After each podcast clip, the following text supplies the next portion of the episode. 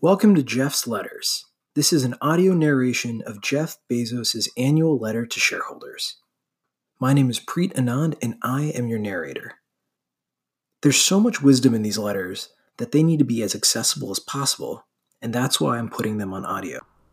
This is a non commercial effort, with public education being my goal. Now, on to the letter. Before we get into this letter, I really would recommend, if you want to get the most out of it, that you should read this letter rather than listening to me. While I'm sure you love my voice, uh, Jeff provides a visual example and some tables that I think are pretty il- illustrative. So that would be my recommendation to you. You will get more out of it by reading it directly. As I narrate this, I will be simplifying the example a little bit. Now, on to the letter. Our ultimate financial measure, and the one we most want to drive over the long term, is free cash flow per share. Why not focus first and foremost, as many do, on earnings, earnings per share, or earnings growth? The simple answer is that earnings don't directly translate into cash flows, and shares are worth only the present value of their future cash flows, not the present value of their future earnings. Future earnings are a component, but not the only important component of future cash flow per share. Working capital and capital expenditures are also important, as is future share dilution. Though some may find it counterintuitive, a company can actually impair shareholder value in certain, certain circumstances by growing earnings. This happens when the capital investments required for growth exceed the present value of the cash flow derived from those investments. To illustrate with a hypothetical and very simplified example, imagine that an entrepreneur invents a machine that can quickly transport people from one location to another. Editor's note Again, I highly recommend, if you want to get the most out of this, you should read the letter directly. If not, I'm going to go back to the letter, but I'm going to grossly simplify this to get Jeff's key points across. But if you want to go through it in detail, I do recommend you read the letter. Now, back to the letter. It's impressive. 100% compound earnings growth and 150 million of cumulative earnings. Investors considering only the above income statement would be delighted. However, looking at cash flows tells a different story. Over the same four years, the transportation business generates cumulative negative free cash flow of $530 million. Notice too that a focus on EBITDA would lead to the same faulty conclusion about the health of the business.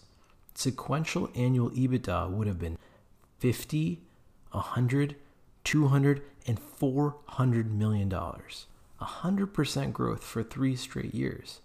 But without taking into account the 1.28 billion dollars in capital expenditures necessary to generate this cash flow, we're only getting part of the story.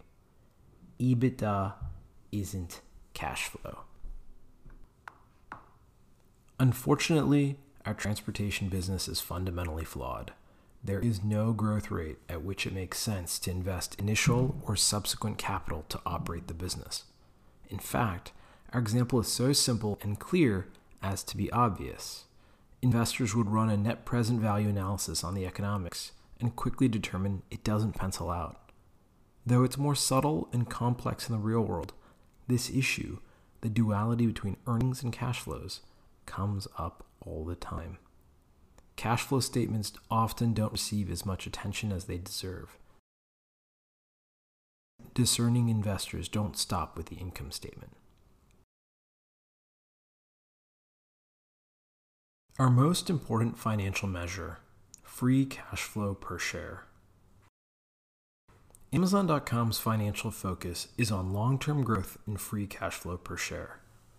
Amazon.com's free cash flow is driven primarily by increasing operating profit dollars and efficiently managing both working capital and capital expenditures. we work to increase operating profit by focusing on improving all aspects of the customer experience to grow sales and by maintaining a lean cost structure. We have a cash generative operating cycle because we turn our inventory quickly, collecting payments from our customers before payments are due to suppliers. Our high inventory turnover means we maintain relatively low levels of investment in inventory. 480 million at year end on a sales base of nearly $7 billion. The capital efficiency of our business model is illustrated by our modest investments in fixed assets, which were $246 million at year end, or 4% of 2004 sales. Free cash flow grew 38% to 477 million in 2004, a 131 million dollar improvement over the prior year. We are confident that if we continue to improve customer experience, including increasing selection and lowering prices, and execute efficiently, our value proposition as well as our free cash flow will further expand. As to dilution, total shares outstanding plus stock based awards are essentially unchanged at the end of 2004 compared with 2003 and are down 1% over the last three years. During that same period, we've also eliminated over 6 million shares of potential future dilution by repaying more than $600 million of convertible debt that was due in 2009 and 2010. Efficiently managing share count means more cash flow per share and more long term value for owners. This focus on free cash flow isn't new for Amazon.com. We made it clear in our 1997 letter to shareholders, our first as a public company, that when forced to choose between optimizing GAAP accounting and maximizing the present value of future cash flows, we'll take the cash flows. Commentary You've all heard me talk many, many, many times about how, ed- how Jeff is educating his share owners how to think about Amazon.com. This one fits in that vein. But I'll tell you something I noticed actually as I'm going through these different letters. One is that Jeff doesn't really talk about macroeconomic conditions so far. And in 2022, right now, macroeconomic conditions shows up in everyone's earnings reports. Now, one aspect of that might be that he talks about it during earnings calls, or his CFO talks about it during earnings calls, but it doesn't show up in the annual letter. That's very possible. I think another one that's also quite possible is the internet is just still expanding at such a crazy clip. Right? You grew 38% this year. Amazon's advantages is that it doesn't have to have these massive capital outlays every time it expands markets because it doesn't need to set up a brand new giant store like a Costco or something else like that. It has more leverage on its investments and thus it gets better cash flows. If you enjoyed this letter and want to nerd out more on this topic, Warren Buffett actually wrote a letter on a similar topic three years later. He talks a lot about return on invested capital.